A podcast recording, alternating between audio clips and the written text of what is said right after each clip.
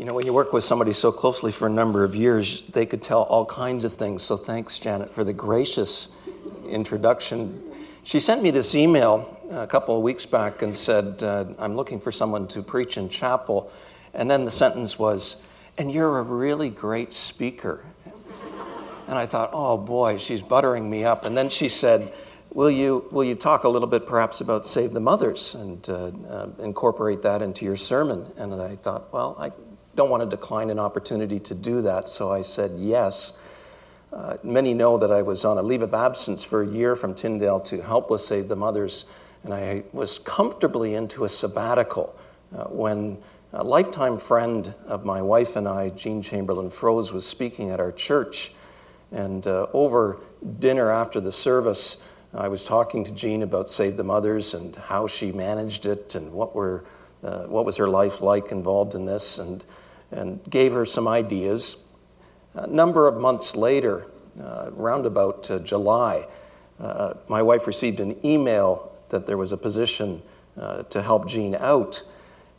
Unbeknownst to me, my wife sent in my resume and said, You know, it's about time you did something useful with your life. And uh, why don't you help Jean out and uh, set up the Canadian organization and the North American organization? And so that's what I did and uh, have been involved with Kelly, my wife, for some time in helping set up Save the Mothers in North America. I'm going to show you a short video clip and then we'll talk about Boaz.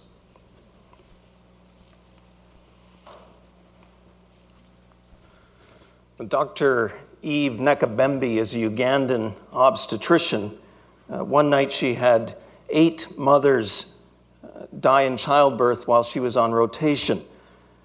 Uh, another time she was performing, performing a C section, a cesarean section, and the power went out in the hospital. Uh, she had to do the incision by the light of her cell phone, uh, holding her phone in one hand and the scalpel in the other. She successfully delivered the baby, but the mother died. In frustration, Dr. Eve said, Something's got to be done. Uh, the mothers who died in her operating theater uh, point to some horrifying statistics. About 850 women die every single day throughout the world in childbirth. 850 a day. 14 a day in her country of Uganda alone. Now, you know as well as I do, if two or three jumbo jets were to crash this afternoon, it would be the lead item on the news cycle. If two or three jumbo jets loaded with pregnant mothers crashed, uh, CNN would be talking about it for the next hundred years. It would be such a sensational story. Uh, but maternal, maternal death of that magnitude happens every single day. And nobody seems to care. The reducing the number of mothers who die in childbirth from entirely preventable causes is one of the United Nations Millennium Development Goals. It's number five. Uh, we're far from setting and far, far from reaching the goal set for 2015. In fact, now high level talks are taking place to figure out what to do post 2015 because of the Millennium Development Goals. This is the one that we haven't had any success on. Why do these mothers die? Uh, there are three major delays that contribute to their deaths from pregnancy related complications. Uh, the first delay is quite simply the delay in the home, the decision to seek care. It may be a mother in law who says, Why would you bother going to the hospital? You had all other children, your first four, at home. Everything was fine, so why go? Or your husband may not want to spend the money, so he says, Stay at home. After two or three days in labor, finally somebody says, We got to do something. And then they experience the second delay the delay in transportation. Uh, you couldn't see it in this video, but if you decided, if you're in a rural area, that it was, it was long past showtime, those of us who've been involved in the birth of our children know when it's time, it's time. Uh, but if you've delayed two or three days and you finally decide you're going to go, uh, you may need to arrange transportation.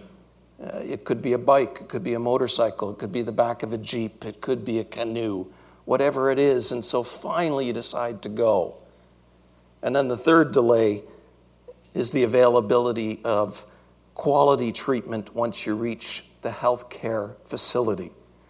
Uh, my colleague, uh, Jean Chamberlain Froese, called me in absolute frustration on herself phone from a koala hospital, saying, Dan, you're going to have to do something. I'm going to get kicked out of the country. I just lost it in the operating theater with a group of men. Uh, these men were taking up space in the area where a woman needed a C section. They had been funded to have a circumcision because there's some evidence, spotty at best, that suggests that could reduce uh, the spread of AIDS. They were paid to have a circumcision. The doctor was paid to perform the surgery. It was a money making event for the hospital. And all of these boys were in recovery and refused to leave the operating ward when this woman came in and she needed a C section and she needed it now.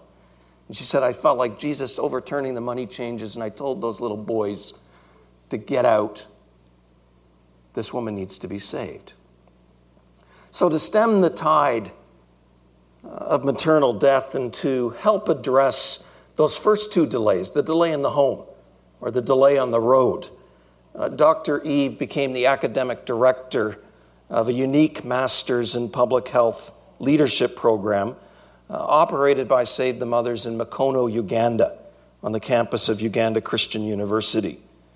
Uh, the graduates of this program, founded uh, by the Canadian obstetrician mentioned in the video, Dr. Jean Chamberlain Froese, and a professor at McMaster, are advocating for systemic change across a variety of spheres of influence. Uh, over 250 professionals have taken the program healthcare workers, social workers, business people, media, government, clerics. And stories of these people are beginning to filter out how they are bringing about change in their spheres of influence. Sylvia Ssinabulya, the woman in the video, is a Ugandan member of parliament. Five members of parliament have taken the program. She's the chair of the Women's Caucus. And she has systematically been a thorn in the flesh of the Ugandan government to include maternal health in the budget. Kathy, the woman that you saw, is the second in command of the largest newspaper in Uganda, uh, the New Vision. As a journalist, she's insisted that the editorial policies of her paper include repeated and often reference to maternal health, maternal death, and maternal morbidity. Ivan is the mayor of an area that's at the source of the Nile in a city called Jinja.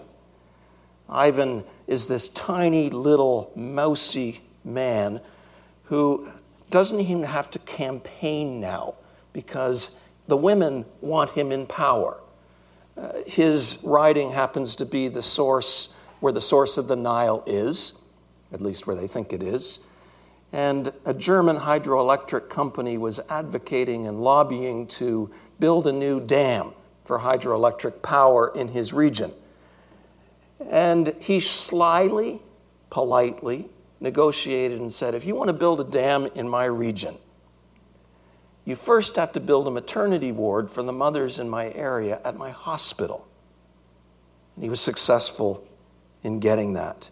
To address the third delay, the delay at the hospital, we've recently started as a pilot phase with four hospitals and just added a few weeks ago four more, a mother friendly hospital initiative. It was started by, uh, in conversation with the Ugandan Ministry of Health and the WHO, World Health Organization, and we've developed a 10 standard of care, much like the baby friendly hospital initiative that many other organizations have things that are common sense. Uh, no woman wants to give birth in a, in a ward where there's no curtains surrounding where she is giving birth. You saw that mattress. I wouldn't want to sleep on that mattress, let alone push to deliver a child.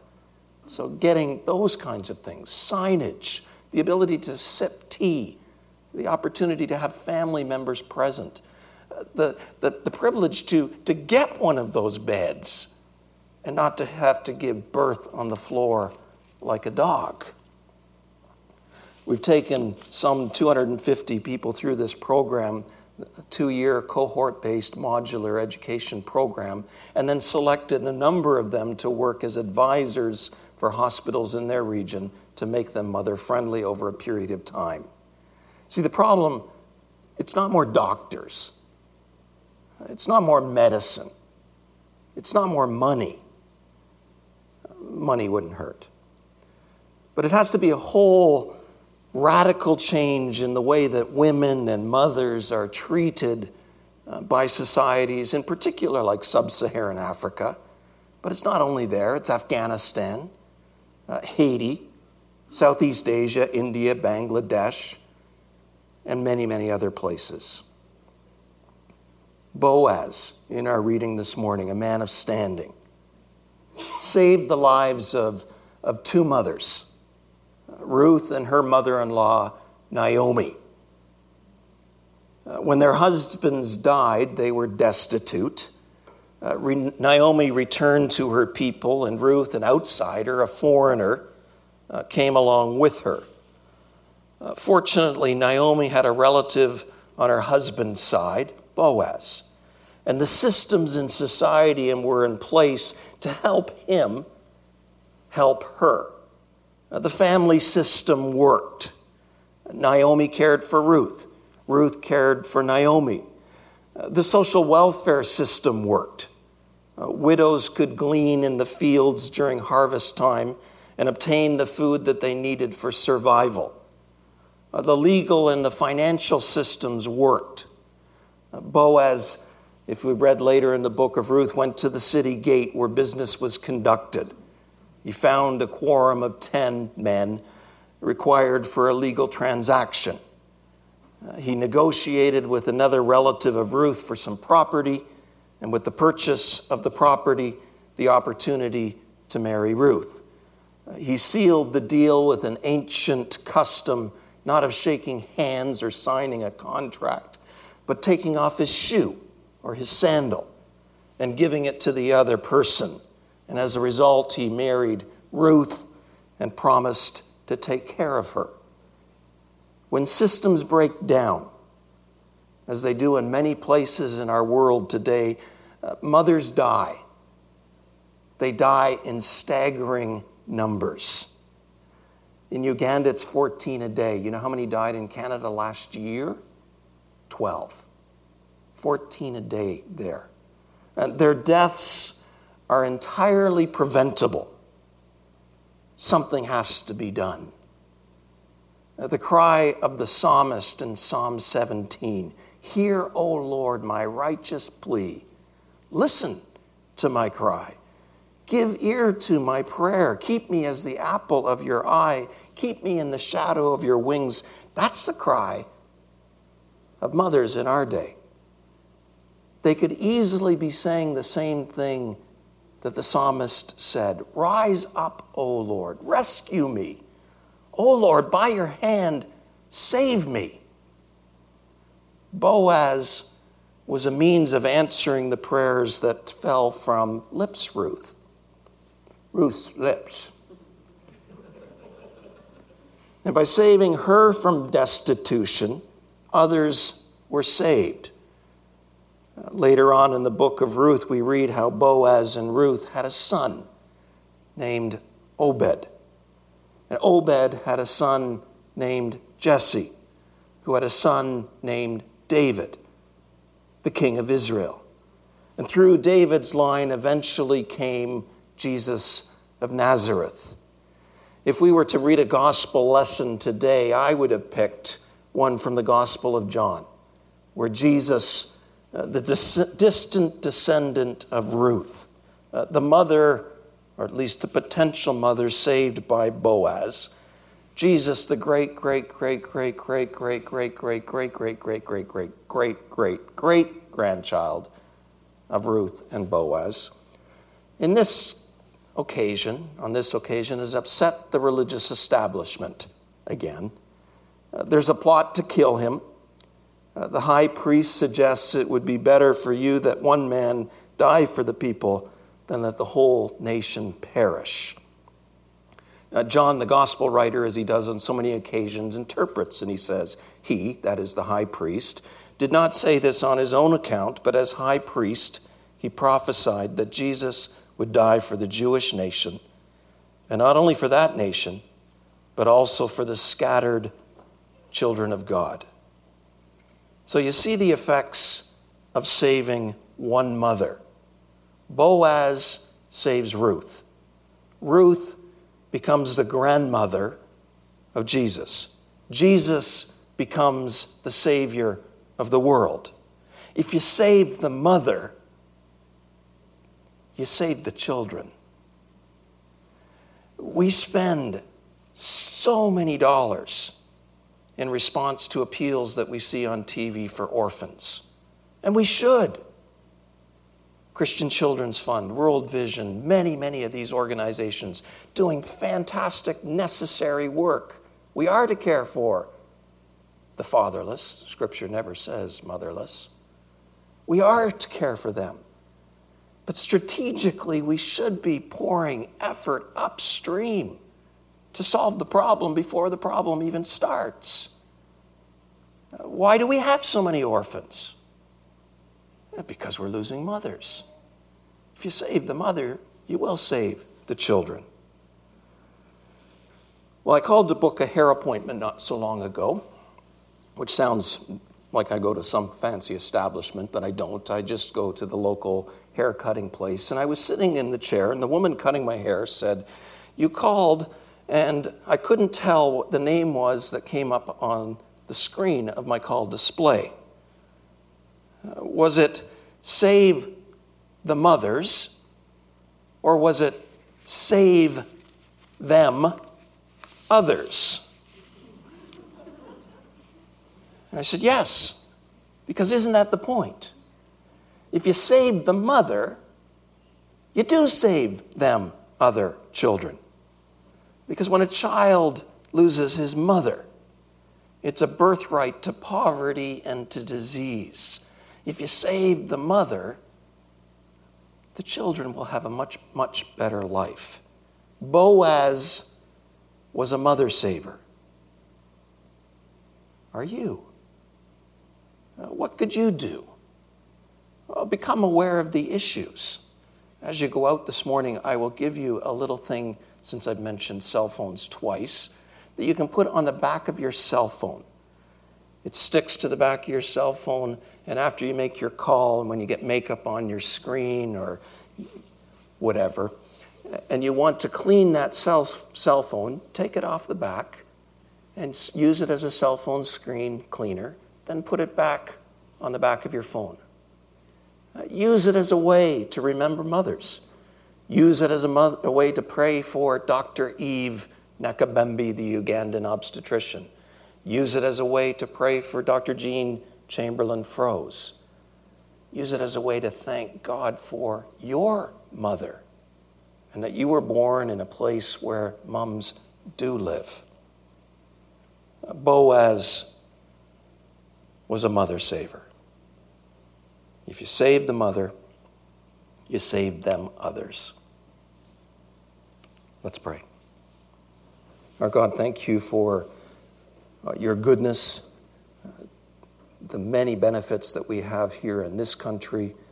Sure, we complain about the healthcare system and the waiting times in emergency wards, but we know that we have it so good. For those that don't, we ask that you would provide care, that you would enable people that can bring about systemic change to do that. Oh God, we thank you for your hand of sovereignty that preserved salvation history through the line of Ruth and Boaz, even the birth of Christ. Thank you in Christ's name. Amen. Let me say a benediction. Go in peace. May the grace of the Lord Jesus, the love of God, the fellowship of the Holy Spirit rest with each one of us now and forevermore. Amen.